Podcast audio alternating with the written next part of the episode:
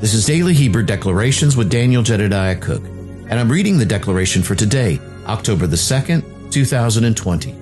The three Hebrew letters we're honoring today are Yud, Beit, and Resh. Along with those three living letters, we're also honoring the Spirit of wisdom, the Spirit of the Lord, and the Spirit of counsel. We also want to honor Oracle and Prophet Teresa Bowen. The declaration today reads this the beginning and finishing of the paths that lead to the treasures of Yahweh's word, the firm foundation, Yahweh in me and me in him, dancing through limitless possibilities and creating with desire.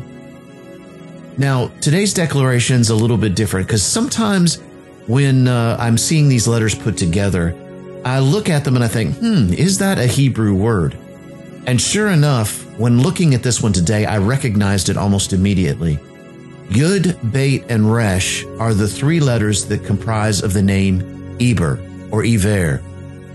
And so, you know, as you guys may well know that myself, uh, that that I was one of the authors of the uh, Friends of Eber book, as well as Oracle Teresa Bowen, uh, Apostle Aaron Smith, uh, Yvonne Butler, and uh, Elizabeth Corley. And Elizabeth Corley was really the mama of the whole project, really.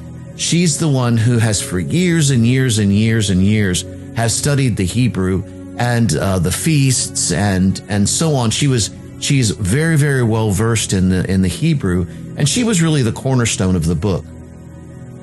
But I find it really interesting, particularly because of today's declaration, talking about the beginning and the finishing of the paths that lead to the treasures of Yahweh's word. Now, some of you may may not know who Eber is or Iver, which is the proper Hebrew way of saying that. But Eber was one that was alive during the time of the Tower of Babel. And of course, you know, the, the world had gotten together at the time and they began to say, let us build a structure so that we can reach heaven. They wanted to connect heaven to earth. Now, of course, we almost, un, you know, really understand the absurdity of that now, particularly from the man perspective because, you know, the, the higher we go, the more we realize that there's nothing but space out there from the physical sense. But in the spiritual sense, heaven is just as far away as really we can connect it. And some people say that heaven and earth and the heaven and earth connection is really between the heart and the head. That's another way of looking at it. There's a couple of other ways of looking at it, but I don't want to get into that right now. But the heart behind this was that they were wanting to build the Tower of Babel. And Yahweh came and looked and saw what man was doing. And he said something. He said, Now that I see that what they put their mind to, they can accomplish. Yahweh came in and he scrambled up the languages so that, uh, so that no one could really understand one another. Hence the reason why it was called Babel. And so in that place, there was a there was a part in that place where Eber, having been one who really understood and knew the sounds of the living letters, knew and heard, and understood the sounds of the Hebrew language, that he chose, he said, I refuse to touch the Tower of Babel. Me and my family, we will not touch the building of the Tower of Babel. This is wrong. I do not agree with this. And I'm going to stand and say, I will not touch that. Now, everyone else stood and said so. So Iver stood by himself and said, I will not. My family will not. And so as a result, the people said, we are going to banish you from out of here. You must go to the region beyond because you are not welcome here in this place.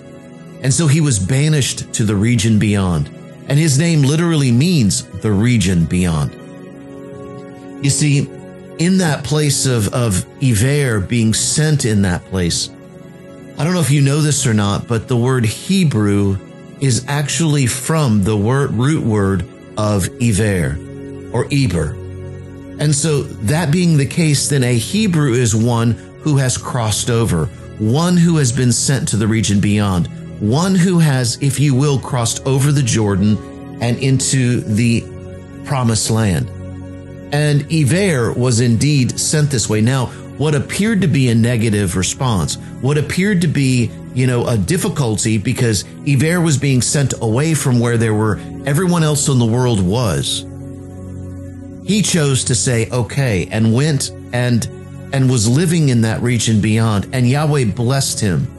He blessed him with being able to keep the sounds of the Hebrew alphabet, the Hebrew language, the sounds of the living letters, the original sounds were preserved through him. Eber or Eber became a a, a uh, became one who was was uh, was protecting and became one who was was uh, a guardian, if you will, over the the living letters. A steward was the word I was trying to think of over the living letters.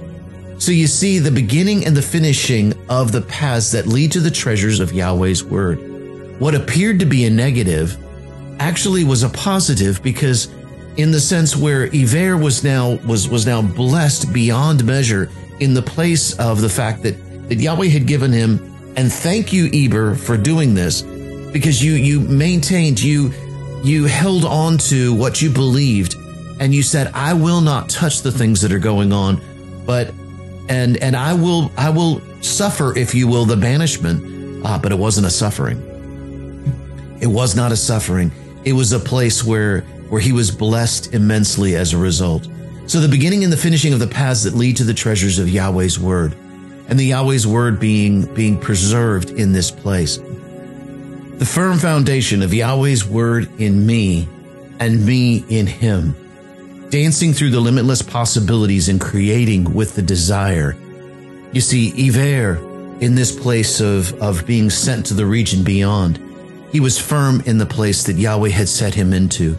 And even though it appeared from the outside as one thing, it was another beautiful aspect. You know, last night during our School of the Living Letters, we were talking about the living letter Resh. And again, once again, it's kind of fitting that, that in this month, uh, being that the month that we are honoring Resh, that we were also talking about that in the school. And one of the things that we were talking about was the place where Resh really is the place of uh, Yahweh's word being made manifest in us. So, in other words, being able to see around corners. And because if you look at the living letter Resh, it's got a curve to it. And so it's almost as if we're standing on one side, being hidden, but yet we're being able to see around the corners to what's ahead. And the truth is, is that Resh, because of the fact that we are separated unto holiness, Resh to me reminds me of a talit and that place where we, we put ourselves inside of the secret place of Yahweh. Inside of that place, there's only just the two of us, just Yahweh and I. Now, do I have to have a talit over my head to be able to be in that place? No. That's just an outward expression of an inward place of me stepping into the secret place. But I like putting on the talit and being able to wrap it around my head because what I do is I take the fronts of that and I cross it over my face so that I cannot see outside of the talit. All I'm seeing is the inside of the talit itself. And so as a result, I'm, I'm my, my, my eyes are no longer are focused on what's in front of me. They're focused on the inside of this. So it forces my, my physical eyes to then see into the spiritual realm and to, to see, you, you get where I'm going with this. It's like when I close my eyes. Sometimes I can see more when I close my eyes than when I open them because I'm seeing beyond what I can see. Eber, the region beyond. Being able to close your eyes off to see that region beyond.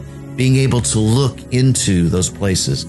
This allows us to then dance through the limitless possibilities and create with desire. Today's, decla- today's daily Hebrew declaration has been a little bit different because it's been more of a of a learning part, a more of a teaching part, because uh, of the of the place that Eber and the honor that Eber has in what he has uh, taught us. Eber, today we honor you. We honor the place that you have held and the place that you have preserved for us. We are ones who have crossed over. We are ones who have are, are, are, we have come up here to be able to see from the heavenlies to be able to declare into the earth and establish the kingdom of heaven on the earth. Yahweh's word says, My word goes forth in the, all the earth and it will not return back to me void. It will accomplish all that I have set it out to. That is because we have taken the responsibility preserving the sounds and the and the words of the living letters and speaking them into the earth.